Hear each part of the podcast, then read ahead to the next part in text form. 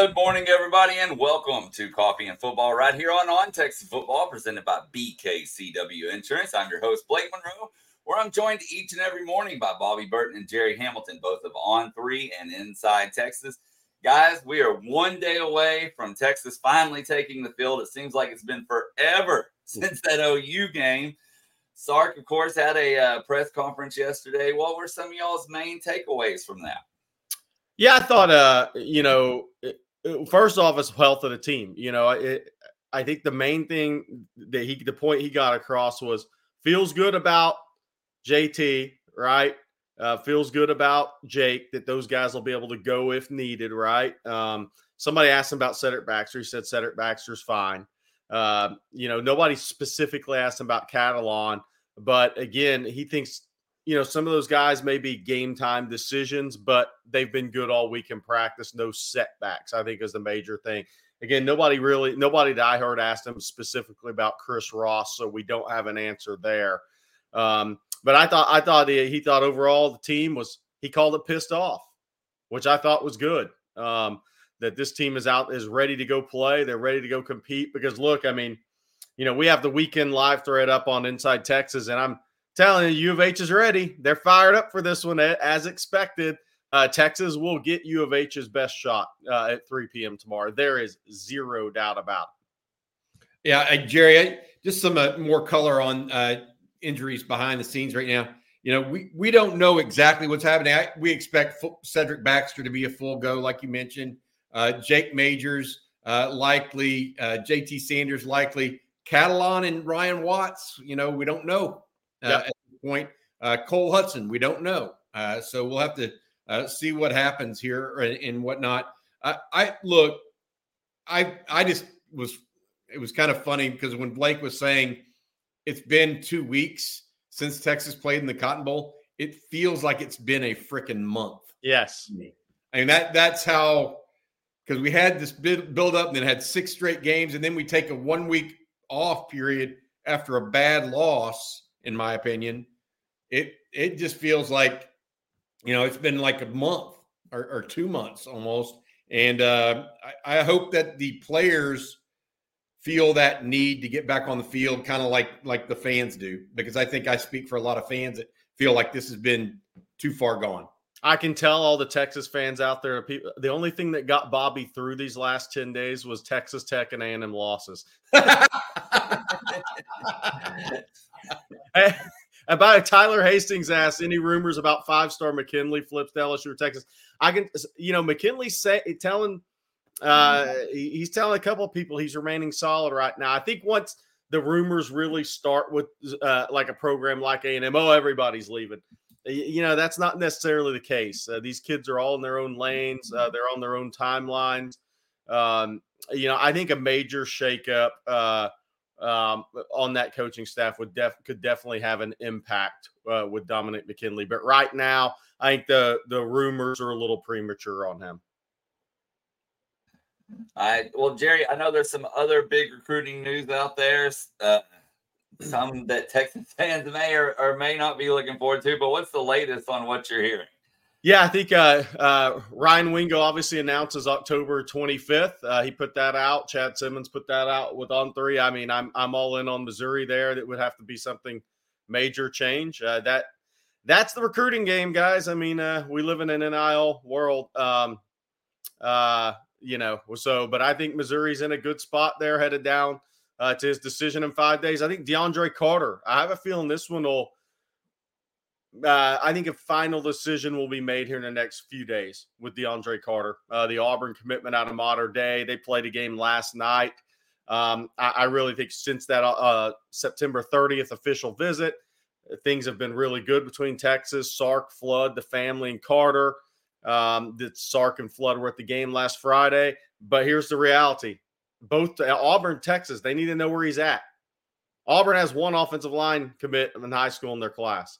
Uh, Texas, if Carter wants to stick with Auburn, if they don't get, if, if the, Texas gets Carter, they may shut it down in 2024 offensive line recruiting. If not, they're going to be ready to maybe move on a couple other guys, and they might go from guard to looking at tackle if DeAndre Carter uh, sticks with Auburn. So that'll be interesting to see what happens if Carter flips to Texas, I could see Texas being done unless Sark says, eh, you know what, let's take a try to get another tackle. Hey Jerry, what do they? You mentioned Brian uh, uh, Ryan Wingo likely going to Missouri.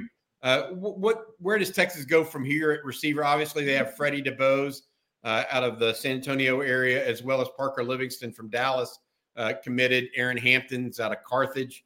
He's committed, although we think that's more as a safety slash athlete type. Yeah. Where do they go from here at receiver? Because uh, clearly Micah Hudson, Ryan Wingo were at the top of their board, and it doesn't look like they're going to get either of those guys.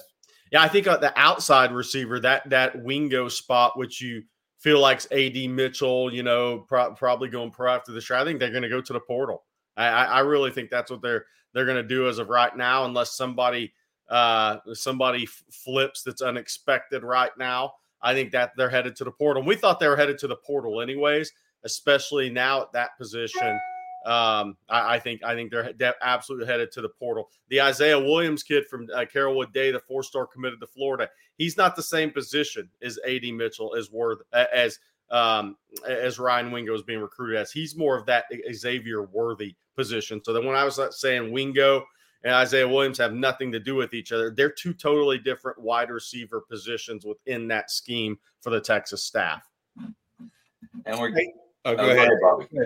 Well, no, I, I was just going to say. I mean, it, it, feels like it's setting up to be. It's going to have to be portal uh, because I, we know Texas feels good about Johntay Cook. Uh, we, we believe they feel good about DeAndre Moore and Ryan Niblett. Yeah, I'm telling you, Casey Cain's probably not going to come back just to be a guy. Uh, so he's going to be gone. That Isaiah Neyor, you would think, uh, given his lack of playing time this year and if he is healthy, he's likely not to be back. Uh, so you you mix all that together, Jerry, and you're looking at a receiver corps headed into next year that's going to be awfully young unless they do go to the portal. Yeah, no, I, I, and I think they're headed to the portal anyways because there's no there's no excuse for being inexperienced in college football, especially at the wide receiver position. There's too many quality guys in the portal. Um, but I, you know, you kind of think back to this time last year in Texas fans were in a similar place. Oh, what are we going to do? We have Johntay Cook.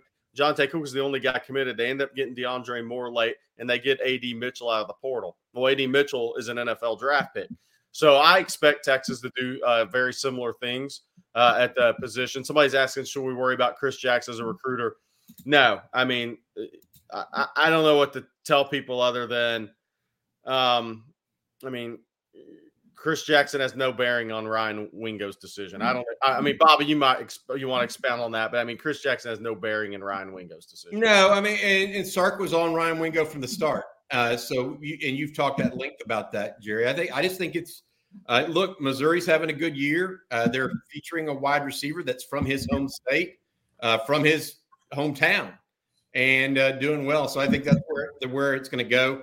Uh, I, I will say this: I, I don't think Sark's going to have a hard time attracting receivers, uh, elite ones. And so uh, just be aware of that. Hey, I do want to mention something from a uh, from a uh, programming perspective, real quick, guys. Uh, Jerry is going to be out along with Eric Nahlin at Pinkerton, Pinkerton's Barbecue today in Houston before the University of Houston game from three to four. Jerry and Eric will be out there doing the live stream along with myself and Rod.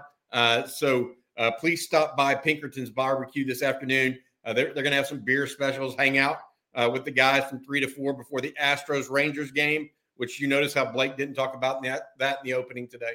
Uh, so anyway, yeah, yeah, yeah. Uh, please please uh, step out there as well. Uh, hey, Blake, way, Blake, you're in must-win mode. Blake, you do not. When when Altuve and when Altuve and Alvarez get hot at the same time, that's when that's when Houston wins World Series. Man, they're right. Nobody's beating the Phillies. First off, nobody's beating I, the Phillies. I, I kind of agree with that. I think they're team of destiny. Uh, but Astros uh, did it last year. Um, but uh, it, it is a uh, it, it's a must win game for the Rangers because I don't care if the Astros stink at home or not. If if Tech, if if they go to Houston down three two, they're not winning the series. Yeah, they find a way to break my heart every year. There's no difference. hey, dude, I look. I grew up an Astros fan. I know what it means to get your heart broken every year until about five years ago, basically. So I, I lived it and I understand it, Blake. Unfortunately, so at least I still have my son to, to look forward to. That's what I keep telling myself. Hey guys, before we move on, real quick, you know we're talking about wide receivers. Um, we we have a lot of questions about Neyor. So real quick, what does this mean for Neyor? I just think he's going to grad. Tra- if he's a grad transfer, he's going to transfer and play somewhere else. I mean, I think that's exactly where it's at. Um, if he was really in their plans, he'd be playing. I mean, I, I agree with that. I mean, I think he's in the tank right now, Jerry. I mean, it's the bottom line and not being used, and there's a reason for that. Uh, whether that's something that, that's going on behind the scenes, we don't know. Whether it's because he's not 100% physically, you, we'll see. Um, I will say that, you know, if he stays an additional year at Texas, there will be no better situation for him then than Texas. I mean, that, that wide receiver spot is wide open right now. Uh, so we'll, we'll have to see what happens in the next six weeks, right? Um, we've talked about Johntay Cook possibly getting more catches. Maybe they find a way to get Neyor involved uh, as well, but I, I, wouldn't necessarily count on that one. I would kind of think that uh, Johntay Cook's going to come in. Hey, Blake, I need to say thank you to our sponsor. Uh, we mentioned our morning sponsors by BKCW uh, Insurance. Uh, this is business insurance. So if your business had a frustrating insurance and employee benefits renewal, most likely you didn't even hear from your agent all year. And then right before it was time to renew, they delivered the bad news of a rate increase. When this happens, the agent is providing no value to you, and you're stuck in what we call the insurance trap. BKCW takes you out of the insurance trap by providing you with actual risk management consulting, not just price quoting, operating out of their headquarters in Austin and owned by a UT grad. BKCW uses a five step process to identify your comp- your business's weak spots, design a plan, execute it, and monitor your situation throughout the year so that you can lower your insurance costs while effectively managing your company's risk. BKCW has already helped some of the most well-known construction companies, restaurant groups, breweries, and other nonprofits in Central Texas escape the insurance track uh, insurance trap. And it all starts with a risk-free assessment. So give them a shout.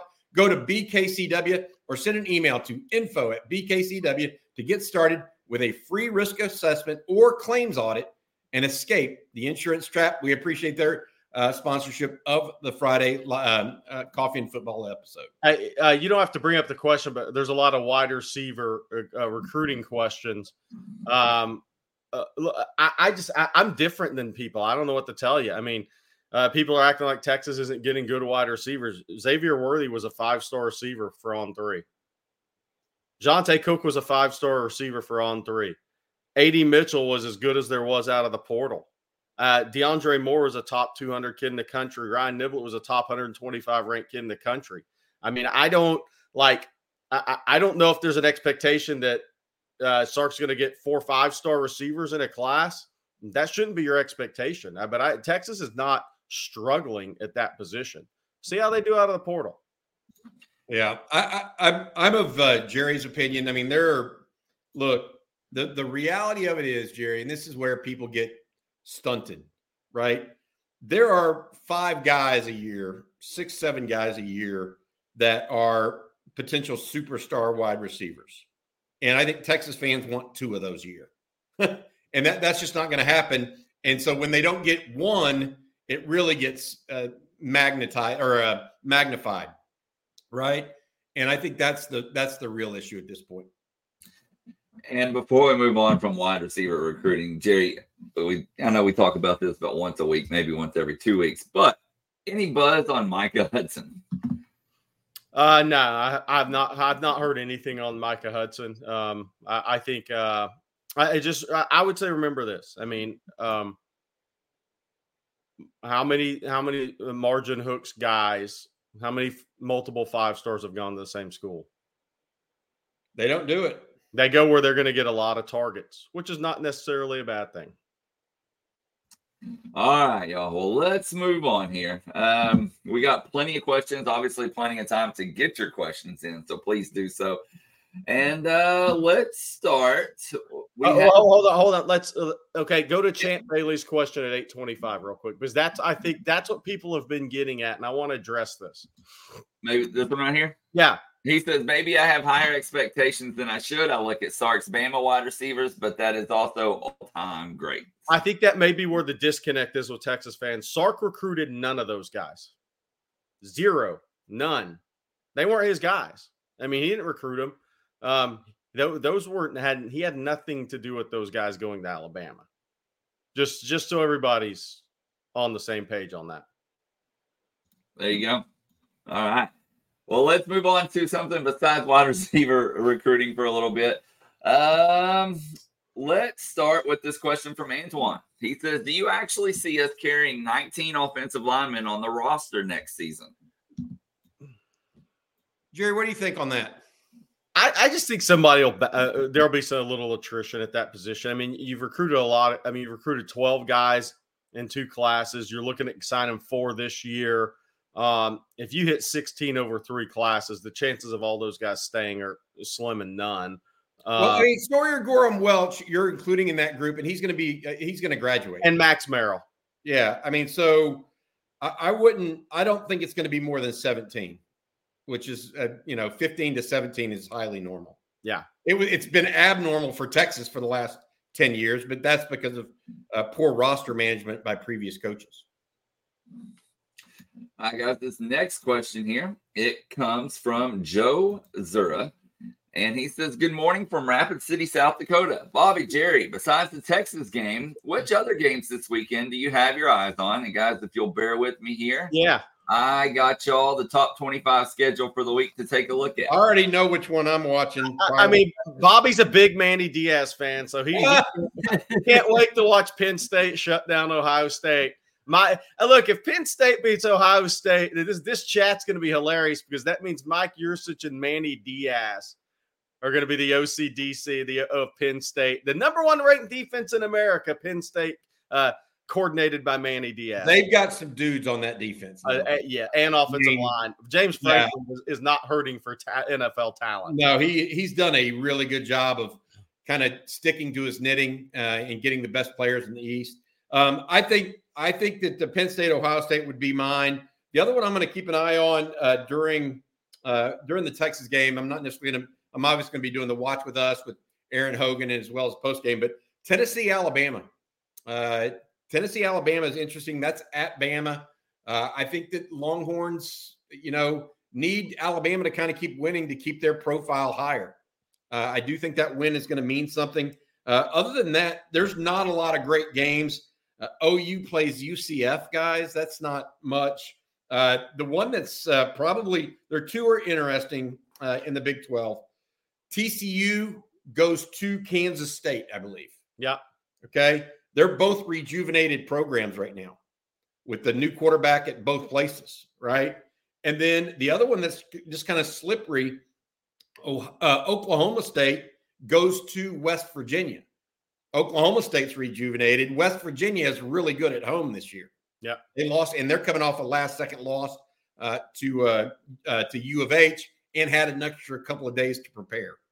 So you know, those are the two games I'm looking forward to in the Big Twelve, outside of uh, outside of uh, Ohio State, Penn State, outside of Texas, U- University of Houston, obviously, and Tennessee, Bama. I will say this, I Jerry, Baylor goes to Cincinnati.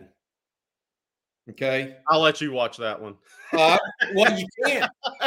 Here's the deal you physically can't. It's on ESPN Plus. I mean, you would have to be, I mean, you are going to be a Baylor or Cincinnati fan. That is the only way you're going to be able to find that game at 11 o'clock. Uh, there will be more Baylor fans trying to peek in the basketball facility to watch the uh, closed door scrimmage or practice Saturday. That's and, here, and they should. yeah. I mean, and they should. That's that's uh Oh, that could be a very low scoring game. Uh, hey, by the way, two other games of note for me. Uh, uh, we've had Florida State on the upset alert. I just don't think if Riley Leonard was healthy, I would be right there with people. I think he's very, very good. Um, man, that ankle, that high ankle sprain, though, he got late in that. Uh, uh, oh, what game was that? I can't remember. Um, the one they they almost won Notre Dame. Uh, but the other game for me that's very interesting, guys, is Utah uh, and USC. Because here's the reality for Lincoln Riley he better win that game because looked bad against Notre Dame. They have been horrible in the secondary all year. If they lose to Utah, they could lose four regular season games. And you, th- I mean, they may love Lincoln now, but if USC were to go eight and four this year, they wouldn't. You know, the USC fans now they'd start questioning him. I, I'll tell you right now, what will happen is they're going to be finding Alex Grinch a new home. Mm-hmm. They'll go buy him a place to retire in Calabasas. And uh, it's not bad. That, you know, not bad, but that's probably where he needs to be given his defensive output in the last 10 years. I mean, I don't I don't see where he comes off as I mean, he got this this the idea that he's some kind of defensive mastermind, and boy, he just can't put a defense together. Now, is that is that because Lincoln Riley practices like like old Mike Leach teams used to? Maybe. You know, maybe maybe Lincoln Riley himself has something to do with that. I got before we let Jerry tell us about Manscaped, which is one of my favorite times of the morning. I do want y'all to Mine answer too. this question real quick from Ekim. He says, Good morning from Rockford, Illinois. Do you really see Penn State beating Ohio State this Saturday? I I kind of do. I, and I, I'll tell you why. I, I think Kyle McCord is good. Um, I don't know. Look, they didn't score many points against Notre Dame. Notre Dame's the best defense they've faced thus far. Um, I think that I think Penn State's going to be able to score 30 and hold hold uh, Ohio State under 30. So I I do even though it's on the road at Ohio State, I, that's where I'm going. Uh, Drew Allar, Drew Allar is a pretty talented young quarterback for Penn State. Very talented. He's he's the best. He's the most talented quarterback they've had. Pure talent under uh, James Franklin there. Uh, and prior the last 20 years. Yeah, 25 years. All right, Jerry, take it away and let us know about Manscaped this morning. I got, I, I got, I got, I got it, man. Here we go. All right, gentlemen across the nation, and there's hundreds here. I have an urgent message for you. This episode is brought to you by Manscaped. The brand that took your balls to space is now launching them into the ultrasphere, introducing the Lawnmower 5.0 Ultra, featuring a new cutting edge design and next generation dual skin safe blade heads for different shaves. It's pretty much a spaceship to take your boys downstairs to the next level. Join the 9 million men worldwide who trust Manscaped with the brand new Lawnmower 5.0 Ultra by going to manscaped.com for 20% off plus free shipping with the code on Texas, all caps, high tech for low spaces, Manscaped. I say it every time I read, make this read. I'm a big Manscaped guy. I've Been use, using Manscaped for 15 years. Uh, my son uses Manscaped. Bobby Burton does not want to talk about this anymore uh, about his son and Manscaped. But manscaped.com, go to manscaped.com on Texas, all caps for 20% off plus free shipping. Uh, T minus 11 days until Halloween, by the way, Jerry. Halloween. Here we go. Yep. Hey, uh, are you guys, uh, following? no, I, I, we appreciate their sponsorship. Uh, it's been it's been a nice relationship with them. Hey, the, the guys, uh, Blake and, and Jerry, I, am thinking about this and, and, been trying to wade my way through uh, some Texas, you know, hangover type talk. Yeah. How, how likely do y'all think it is that Texas has a hangover on Saturday? Zero. I'm with Jerry. None. Zero. I, I think. Uh, I think the best thing, um, I think the best thing that happened for Texas was U of H winning that game. Uh, because they're they're definitely getting te- Texas's best uh, U of H's best shot.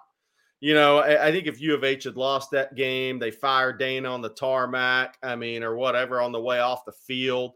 Um, that thing's in disarray. Um, I I like that U of H won that game. I like that Texas is going to get U of H's best shot. The fans are going to be energized. It, it, it's I like that. I think Texas needs this. Um, the last thing Texas needs right now is, is a team that to play a team that's in disarray, has nothing going on, doesn't even know their coach is going to be. Fans aren't or talking more about who the next coach is versus the game. I want Texas to be tested. And, and I, am picking 48 24. And to me, that's tested against U of H. What about you, Bobby? Uh, I am worried about a letdown. I, I very much am. I mean, I think knowing uh, what goes into a Texas OU game mentally, uh, can very be very impactful, uh, both prior to and after that game. Uh, I've been there and seen it uh, with the with the players, um, and I, I here's the thing. So I am concerned about a letdown. Do I necessarily think Texas is going to lose? No, I'm not saying that. I'm just saying a letdown of of sorts, a bad first quarter, a bad third quarter, where they they kind of forget who they are, and it lets Houston back in the game some, right? Um, and so that's that's what I'm most concerned with, and probably the thing that I'm going to be. We talk about red zone efficiency and tackling in open space and uh, communication on the back end. Those are all micro issues that that you have to execute against. The macro issue for me actually is, you know, what's the what is the mentality of this team? Uh, we thought we saw a little bit of it start showing out against Alabama, against Kansas, against uh, Baylor, where they kind of just dominated. But then we didn't see that against Oklahoma. And so I, I you know, cons- Sark uses the term consistency. I want to see Texas consistently dominate right now because they have the ability to do that. Uh, and I just don't want to see them not uh, get out there and, and make it happen for themselves. That makes sense. All right, guys. Well, let's take some more questions here. Um, and we'll just start with kind of what we were just talking about. TJ Day says, buy, sell. Dana gets fired after this game. Um, well, he definitely would have got fired after West Virginia if they lost that one the way it went. Um, I mean, it depends on what the game looks like to me. I mean, if, if Texas rolls in there, beats them 52-10, yeah, he's he's toast on. He won't coach uh, probably the rest of the season. Um, if U of H is you know makes it a competitive game, then I, I'm not sure that's the look that U of H necessarily wants. I completely agree with Jerry, and I do think it's possible. I mean, I think it's possible that I mean, his job is on the line, and he knows it. Yeah, he knows it's not what he's focused on, probably, but his job is definitely on the line.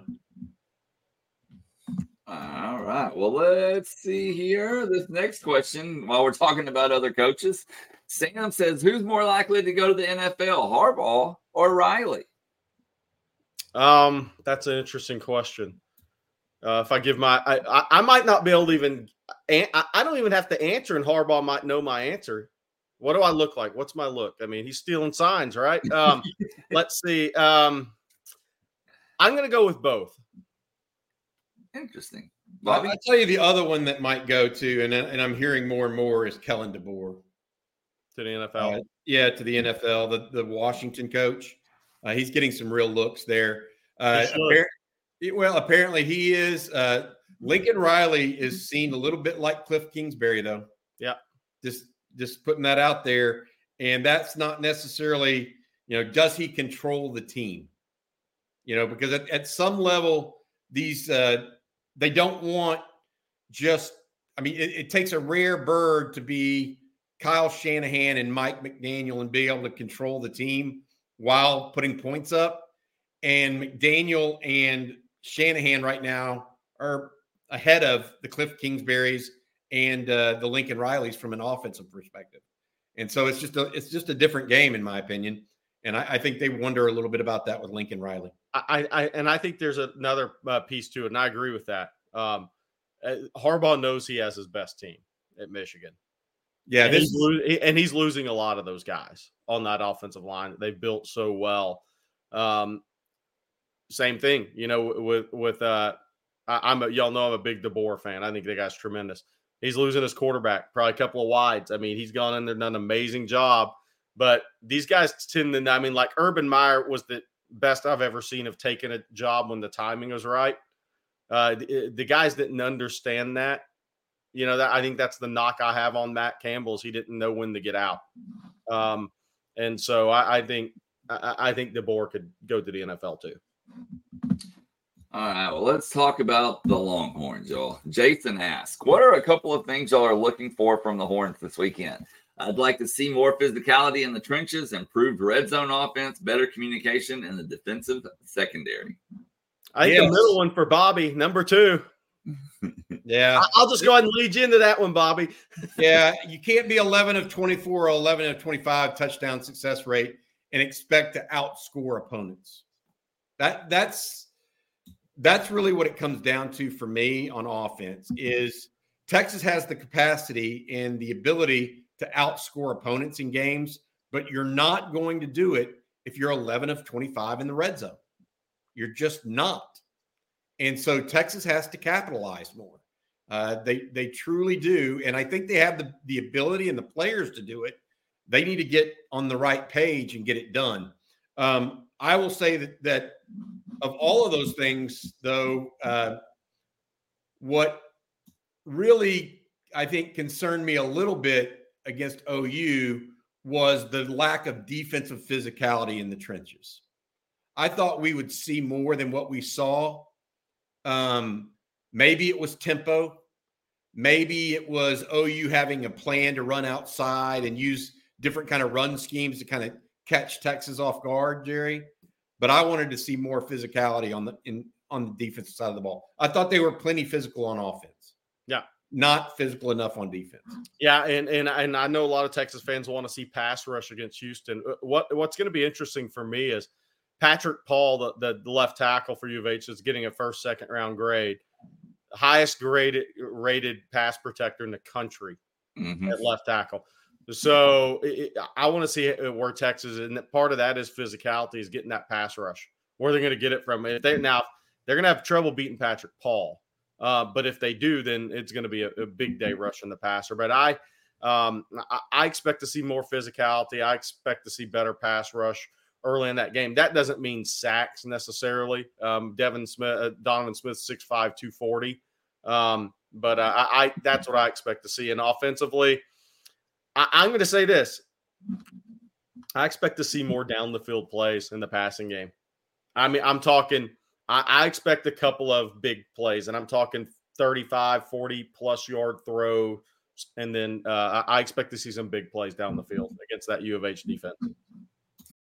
For the ones who work hard to ensure their crew can always go the extra mile, and the ones who get in early so everyone can go home on time, there's Grainger, offering professional grade supplies backed by product experts so you can quickly and easily find what you need. Plus, you can count on access to a committed team ready to go the extra mile for you. Call, clickgrainger.com, or just stop by. Grainger, for the ones who get it done.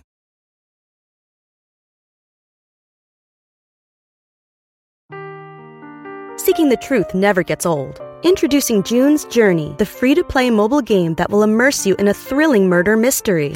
Join June Parker as she uncovers hidden objects and clues to solve her sister's death in a beautifully illustrated world set in the roaring 20s. With new chapters added every week, the excitement never ends. Download June's Journey now on your Android or iOS device or play on PC through Facebook Games. Now, Bobby, you mentioned OU's tempo. Uh, this next question from Britt Rasco has to do with that.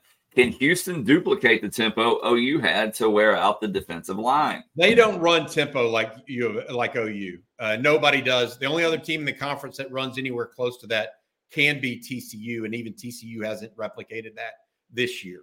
Um, so OU runs hyper tempo, right? Uh, o, uh, U of H can run tempo. Don't get me wrong, and they will uh, but so does Texas every so often, right? Um, it the the hyper tempo, the all time tempo type stuff.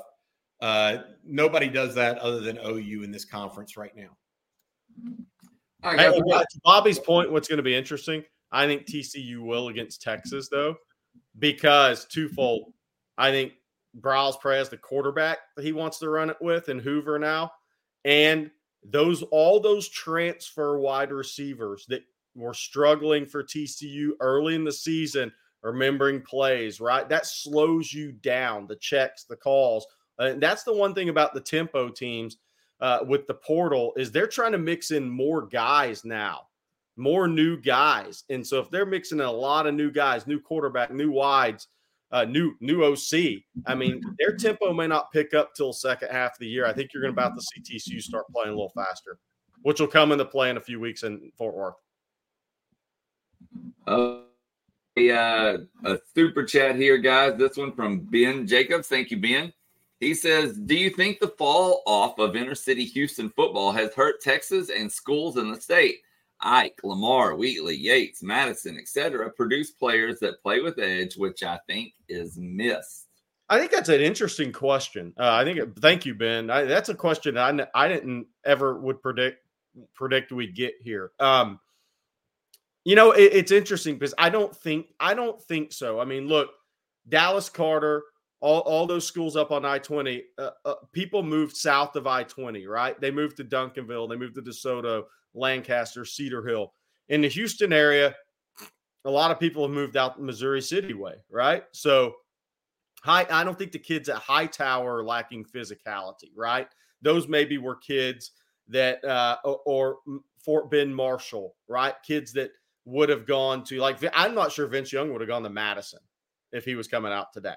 Probably odds are he would not have. He'd ended up in a Fort Bend uh, uh, school. Um, I don't think Fort Bend Marshall, uh, those kids I watched them play this year, they don't lack physicality at all. So I just think those schools that they've shrunk in population so much, they just don't have the talent there anymore. But the talent that was there um, in the Houston area, in, in those areas, those kids are more in Missouri City. Those kids are going to Hightower, Ridge Point, uh, Fort Bend Marshall, those schools, uh, and it's really hurt. Down 288 too. Yeah, yeah. Shadow Creek, Manvel. And yeah. those, I mean, those teams don't they don't they don't lack physicality. It's a great question and topic though, because that's just the shift in population in Dallas and Houston, how much it's changed in the last. I will say, years. I will say this, Jerry. He mentioned Ike. Ike is from Aldine Eisenhower, so right. the Aldine schools still have guys, by the way. Yeah. Uh, Nimitz, you know, we just mentioned uh, not a second ago, Ryan Niblett. Uh, there's another guy coming, I think it's a big linebacker uh, over there. Uh, so uh, those schools still, still, all these schools still have the, the talent. The inner city school is an interesting one. my, my take on that is it's still going to be piecemeal. I mean, Wheatley has had, I think Wheatley had a first round draft pick, the cornerback out of Baylor that went via um, uh, He's one of the highest paid cornerbacks in the league right now, or was that went JUCO and then went back, bounced back to Baylor. Um, they their players they're not as well talked about because the league itself is overall down. Um, and you know the, the fact is Ben Jacobs just mentioned five or six inner city Houston schools, and you know who he didn't mention, Jerry? Yates. Yeah. I mean, back in the day when I was growing up, Yates had the best talent in the city, um, and so uh, those, you know, to to your point, um, I think that a lot of players have gone away from sports. A lot of them are, are playing basketball, and and it's really it's hurt those inner city schools. And by by the way, Lamar is the one team in Houston that's very good this year, but they're still not as talented as the Rod Babers, Jerome Sapp, Kelson, Rakpo teams back then. I mean, they're not like that. They're talented, but they're blowing the doors off of people because the teams, uh, the teams in that district just can't compete. All right, Bobby, we have a question for you from King Me. He says, Bobby, can we get a new community poll every week? They're great topics of conversation. Yeah, absolutely. I mean, I, I think that I put up a poll last week, and, and I, I apologize for that. That's my my mistake. I've been jonesing for football so bad that I forget to keep up with our community thing. Uh, the one thing that I put on uh, on on uh, Texas football this past week, Blake, was who is the midseason? Uh, who do you think the midseason uh, uh, MVP is of the tech of this Texas team? And it was interesting to me who would y'all think if, if y'all if I gave y'all that question in and of itself, who would y'all say? I mean, you two, Jerry and, and Blake. Oh, in my opinion, or who won the poll? No, in your opinion, who is it? Uh, in my opinion, and Jonathan Brooks was that was going to be my answer. Midseason MVP. Um, okay. That that's probably my pick. Yes. Okay. He got seventy four percent of the vote from Texas fans. Quinn Ewers got nine percent. T'Vondre Sweat got fourteen um, and we had over 2,000 votes. So yeah. that's a good 1,500 people picked picked Jonathan Brooks. So I I would agree with that, and that's why he's getting the midseason awards too. Yeah. Nope, I agree with that completely. I, I will say this: the this this was something that was interesting to me. If I would have asked that question in preseason, Jonathan Brooks probably would have gotten zero, right? Or close to it. Zero. What do you think Jalen Ford would have got preseason? 50%? He, he, he'd have got 45, 50%. I think what's so interesting about Texas right now offensively is the one thing we talked about um, before the season has kind of come to fruition. Um, we said last year Texas had was a run heavy team that did not have outside of Worthy the threats to open that up with a first year starting quarterback and a young offensive line. We've seen the offensive script totally flip this year to where you have a second year starting quarterback who's played at a pretty high level, offensive line who's more experienced, has better depth, uh, multiple two wide receivers that some are projecting first, second round. Um, and Worthy obviously was injured last year. Tight end, that's obviously still a dominant player when he's healthy. Uh, Jordan Whittington serves his role. So last year it went from have to run the ball. Uh, man, Bijan Robinson's a great player because he, he doesn't have a lot going on around him. That this year, a lot's going on around him, and Jonathan Brooks is sitting there saying, "Hey, I fit perfectly with this." Um, uh, and you know, I, as I think it's interesting how this offense is totally flipped, and the things we talked about. Could Texas run the ball this year? The whole key to that was when we talked about it was going to be they have multiple NFL players at wide receiver, tight end now, second year quarterback, more experienced offensive line. So the way teams have to defend Texas is totally different from a year ago. And so we're like, well, what's going to be the benefactor that? We said that. Hey, maybe this maybe the Texas is going to run the ball better because they're not going to have as many stacked boxes.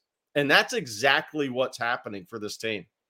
It is. I mean, you're you're right. I mean, if you look back on what we talked about, it's like, what does that do to the offense to have more than one receiver, Jerry?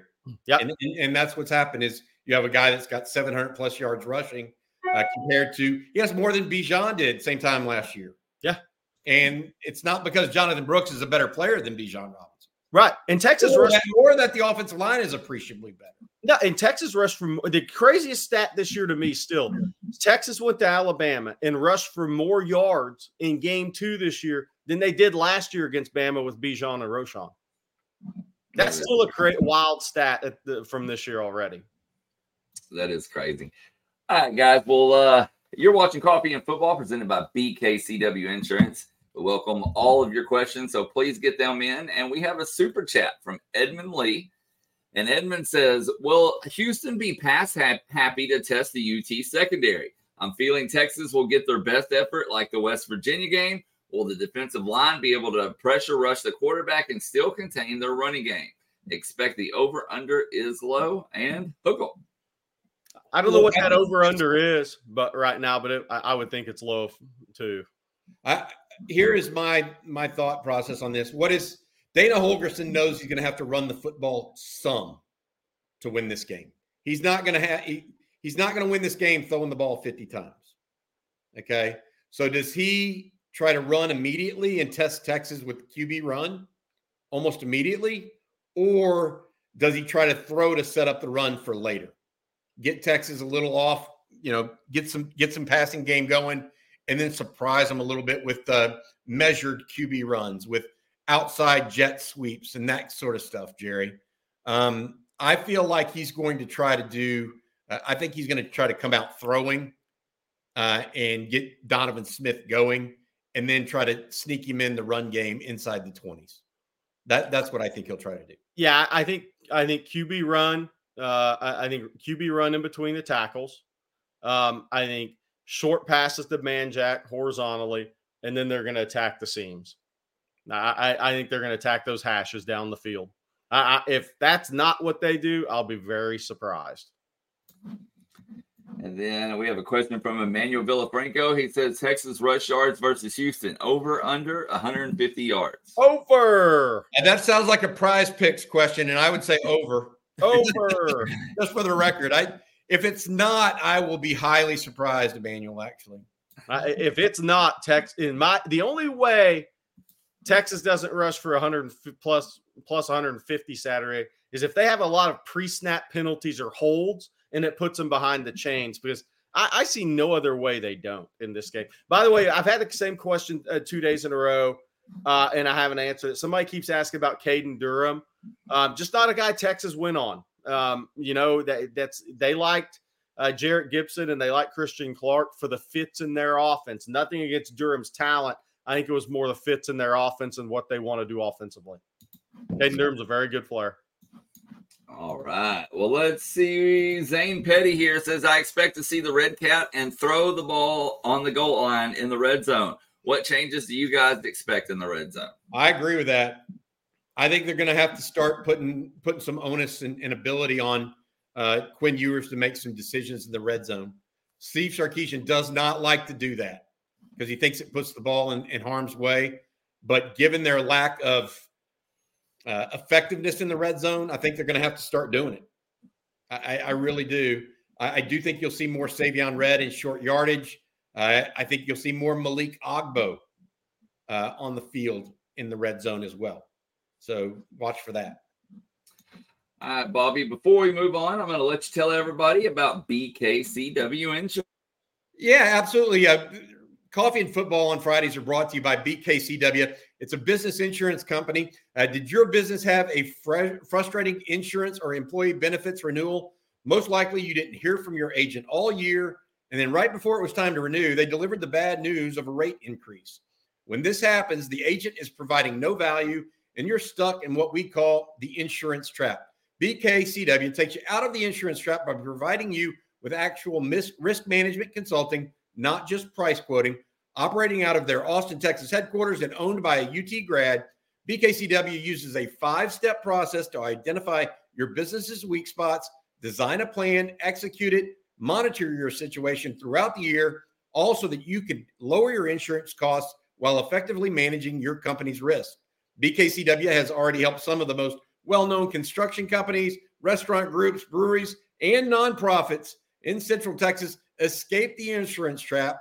And it all starts with a free risk assessment. Go to BKCW or send an email to info at BKCW to get started with a free risk assessment or claims audit and escape the insurance trap. Uh, thank you, BKCW, or send an email to info at BKCW. Okay, guys. Well, more questions coming in. Let's keep talking about the running game because we have a lot of questions about that. Uh, Johnny Rotten says that Cedric Baxter fully healthy and ready to run.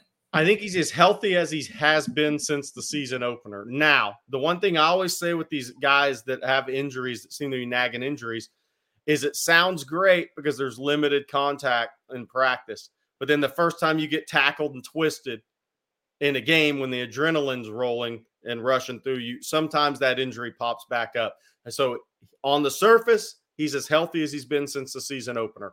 I will always wait and see with uh, guys that have these nagging injuries until they're tackled for the first time on Saturday. And then our next running game question uh, from Heoli Frioli 93 says other publications seem to think Sark's love for Cedric Baxter will decrease Brooks' carries through the remainder of the season. I personally think he'll feed Brooks more to get him the dope. What are y'all thoughts on it? I don't think it's love for Cedric Baxter more than it is. Uh, the plan was to have both of these guys healthy all season and not to have one guy carry, uh, be a load carrier because they want him involved in the passing game. Uh, so I don't, I don't think it's that. I, I think they're two very talented backs, and um, I'm, uh, you know, look, I, awards be damned. I hope Texas is able to take a little load off Brooks, have two backs, have both those guys 100% late in the season and throughout the rest of the season. Because I do, you don't, the one thing about Jonathan Brooks is, you know, guys, there aren't many guys built like Ricky Williams, right? That are just, you can just hand it to over and over again. Uh, these guys play on the sport turf. I think it's tougher. Um, I, I think Jonathan Brooks 20, 18 to 20 touches a game is a great number for him. Once you start hitting that 24, 25, 26, 27 number with six games left in the season, I get a little more worried. Then this next question is from MKG. He says Texas defense blamed miscommunication on poor play versus Oklahoma. At the halfway point of the season, how does this happen? Uh, it happens because you've never played this offense before. It happens because you've got a freshman safety. It happens because you have a new uh, starter at, at, linebacker that's never played in a game like this, and David Gbenda. Um, it happens because you lack execution. Uh, but I, I, will say this two minute defense for Texas has not been strong all year. So I, I don't know. And that was maybe the most uh, eye opening thing at some level against Oklahoma. Both at the, the, the end of the first half and in the second half, the Sooners drove the ball down the field. Um, and look, you cannot. I, I, don't think in this day and age you can pay, play prevent defense the way that you once wanted to. It takes some of the the aggressiveness out of the game for the guys. Rod Babers talked about that at, at length, but I, I just think that teams have ways to manipulate the clock better than they ever have. They understand it more. Uh, you know, I, I'm not I'm not a big believer in playing your your guys 10 yards off the line of scrimmage ever, really. No. I mean, you don't need people getting free releases. No. I just uh, I, am a big disagreeer. I disagree big uh, a lot on that. Uh, before we move on to some more football stuff, Jerry, we got a couple of basketball questions. Yeah. I'm going to let you answer. Uh, from this, both of them from Jess Jesse. So I'm just going to ask both of them at the same time. Any news on Dillon Mitchell's progress from year one to year two? And Jess also wants to know who do you think will have a better season, Mitchell or Disu? Well, Dylan Mitchell, I, am I'm the same as I have been. He's an improved player. I, have watched him work out this summer. Uh, but in the games, I, I want you know, Sark talks about consistency. I think Texas is looking for that as well. You know, the orange and white game, people say, "Well, he had a couple of 15 footers, whatever." He needs he's going to have to do that repeatedly this season for teams to honor that in scouting reports against Texas. That's going to be the key. I think it's key for Dillon to get off to a good start playing uh, in that 12 to 15 foot range because if he'll put it on tape consistently three, four games, then and that doesn't mean it's basketball. So three out of four games. If teams have if it's on tape, teams will have to defend them a little differently. That's what Texas is out for there. Uh, better year between him and Disu. I mean, look, it, it's hard to say. I mean, Disu's the slowest healer of all time. Um, he'll be back. Um, and we'll, we'll see when he gets back. All right. Thank you for that, Jerry. And then this next question, guys, from Fresh6473 says, Bobby, Jerry, do you guys see a rule change in college football in the near future? Like players will be required to have both feet in bounce when making a catch, like in the NFL. No, I, I don't think that they're gonna they're not even looking at that something like that. The one that I want them to to enact, and Jerry, I'd like Blake, I'd like y'all's thought on this if a guy goes out with an injury uh, on defense or offense, I, I, actually just defense is what I'm worried about because they they try to stop the clock with this. But if a guy goes out with an injury on defense that stops the play, that player cannot return to the game until the next series.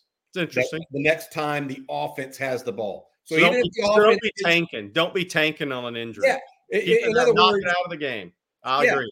You, you just sit. In other words, you cannot come back in on the final play of the final series after you go out because you had a cramp or a supposed cramp.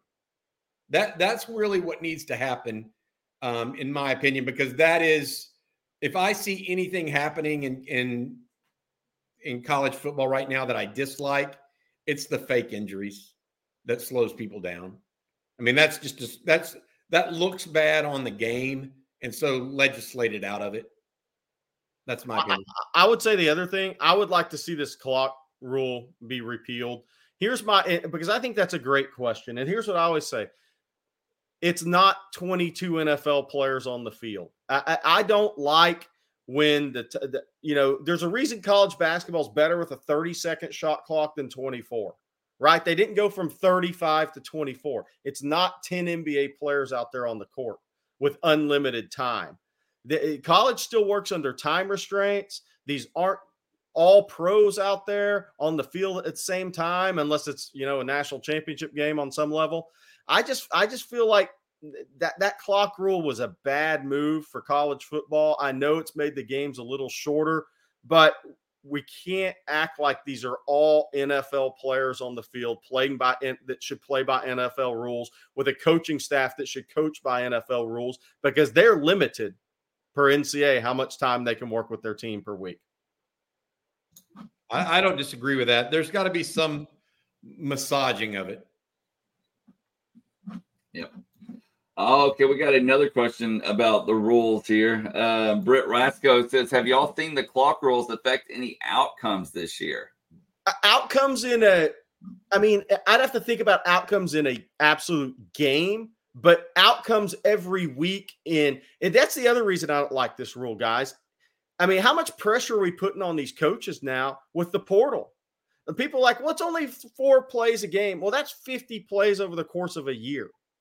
And, and you have a hard enough time keeping your guys on uh, on your team from jumping in the portal. And uh, every play that's missed, I mean, that just adds more pressure to it. So, does it affect outcomes in a game? I, I can't sit there and think of one game where the outcome was affected, but I can guarantee you there's going to be outcomes for coaches keeping some players on their team because they just don't have those late game opportunities to get those kids in. Well, somebody said it helps Air Force. Yeah, and now their quarterback's out. but that's true. Hey, maybe everybody's maybe we're going to bring bring back the wishbone for uh, some of these these schools. That, well, I was going to say, I mean, it almost affected the Wyoming game when they choked out the clock. I mean that that's that's one of them, right? I mean, you're you're talking about that, and all of a sudden, nickeling, diming people down the field becomes more valuable potentially, uh, and that's not necessarily what you want to see with with football. You don't want to see it become like this like little precision thing where they get try to get five yards at a time instead of actually throwing right. the ball uh, too far. Hey, hey, uh, uh, Blake, you say you got to draw for the card, the Xavier Worthy card that we've been talking about. That's right. I, I see this. Uh, you texted me. We got to draw for this. So how are we going to do it? So here's what I did. Apparently, there's a website out there called TwitterPicker.com, and uh, it, it you just tell it what the rules were for the drawing, which I did. And so, and then it draws it for you automatically. And so, if y'all are ready, we'll draw right now. Yeah, absolutely. And this is for tell people what it's for, uh, Blake. Yeah, so we have a Xavier Worthy card, and I, I wanted to say I had a picture of it, but I, I I'll have to find it. Oh, here we go. I think I did find it. Uh, that we are giving away, and it's if I can do it, I'll just bring the tweet up right here, guys. Bear with me real quick. And boom, there we go. This should do it. So it's this Xavier Worthy card right here, autograph guaranteed by Bowman to be a legit autograph. Everything's good to go there. And so we're going to go ahead and draw for it right now. And uh, I'm hitting begin draw. And it's Mike Romero, whose Twitter handle is TXHorns94. Mike Romero, you are the winner. If you will DM me on Twitter, Give me your address. We will make sure it gets over to you. If we don't hear from Mike within, I don't know, by Monday, we'll also send him a DM on Twitter. Then we will redraw. But Mike Romero, you are the winner. Congratulations. And then don't forget, we will have the poster giveaway once we hit 25,000 subscribers. And we're getting close, guys. We're getting real close. We're getting close. Uh, yeah, that's awesome. Uh, uh, Champ Bailey asked any updates on Xavier. Filsaime. Uh, Texas had more conversations with him within the last week. Um, I think there's a chance he's either at the BYU or Kansas State game for an unofficial visit. Um, and we'll see where it goes from there. He asked about Oregon. I don't think that kid ends up at Oregon. Uh, and Georgia, uh, Georgia's been making a push, but I really think here's the key for him um, is uh, early playing time opportunity. And I think that's attractive to him at Texas, but Florida has that as well. Uh, mom lives in Orlando, dad in McKinney. I don't see him going to Oregon. I think this thing's going to come down to uh, Florida and versus Texas if he makes that visit. Texas has some ground to make up in the relationship building standpoint, but um, the interest is being reciprocated in a way Texas likes right now. Okay, guys. Well, it's about time to get out of here, Bobby. I'm going to let you tell everybody. I know, I know Jerry's going to be out and about today. Tell everybody what's coming down the pipe later on and on Texas football. Yeah, absolutely. So three o'clock today, Jerry and Eric Nahlin will be in Houston at Pinkerton's Barbecue downtown. Guys, make sure you go out there and hang out. Pinkerton, Grant Pinkerton's a, a friend of the program, friend of Jerry's and I's, and and other people's uh, on the Inside Texas staff. Uh, go out there and hang out, uh, eat a little uh, barbecue, drink a little beer, watch some Astros Rangers game. That game starts at four, uh, so uh, that'll get started as well. Uh, enjoy yourself this weekend. Uh, hang out. Uh, we've got the Saturday conversation coming on Monday. Jerry and Rod have a special guest today on the QB room uh, as well. That's going to be at noon. They have Trey Owens, Yeah. the Cy-Fair commitment to Texas. He's on today as well. so it should be a fun day on On Texas Football, as well as Inside Texas. Eric Nahlin uh, the publisher Justin Wells put up the humidor uh, just a few minutes ago on InsideTexas.com. So make sure you get over there and try that as well. I also want to say thanks to our sponsor. Uh, that's BKCW Insurance. Uh, remember, avoid the insurance trap. Uh, go to BKCW or send them an email info at BKCW or call them 512 250 5055. Uh, They'll help you out and not be a not they won't ghost you during the week or eh, during the months leading up to it, and then just finally come back in on the last minute. A1D1, we still love you too, man. hey, and Ted, Ted Apare says, "Can we see Bobby Burton's Arch Manning auction card?" I don't have that. I don't. I know who bought it, but I don't have it. all right, guys. Well, thank you all for tuning in. We definitely appreciate it. Thank you to Manscaped and BKCW Insurance for sponsoring today's show. Oh, and also, congratulations to Mike Romero. Please get a hold of us and we will get that card out to you. Uh, don't forget, all weekend long, you got coverage right here on On Texas Football and InsideTexas.com. So don't miss that as well. And for Bobby Burton and Jerry Hamilton, I'm Blake Monroe, and we'll see you Monday morning. Three o'clock Saturday. Let's do it.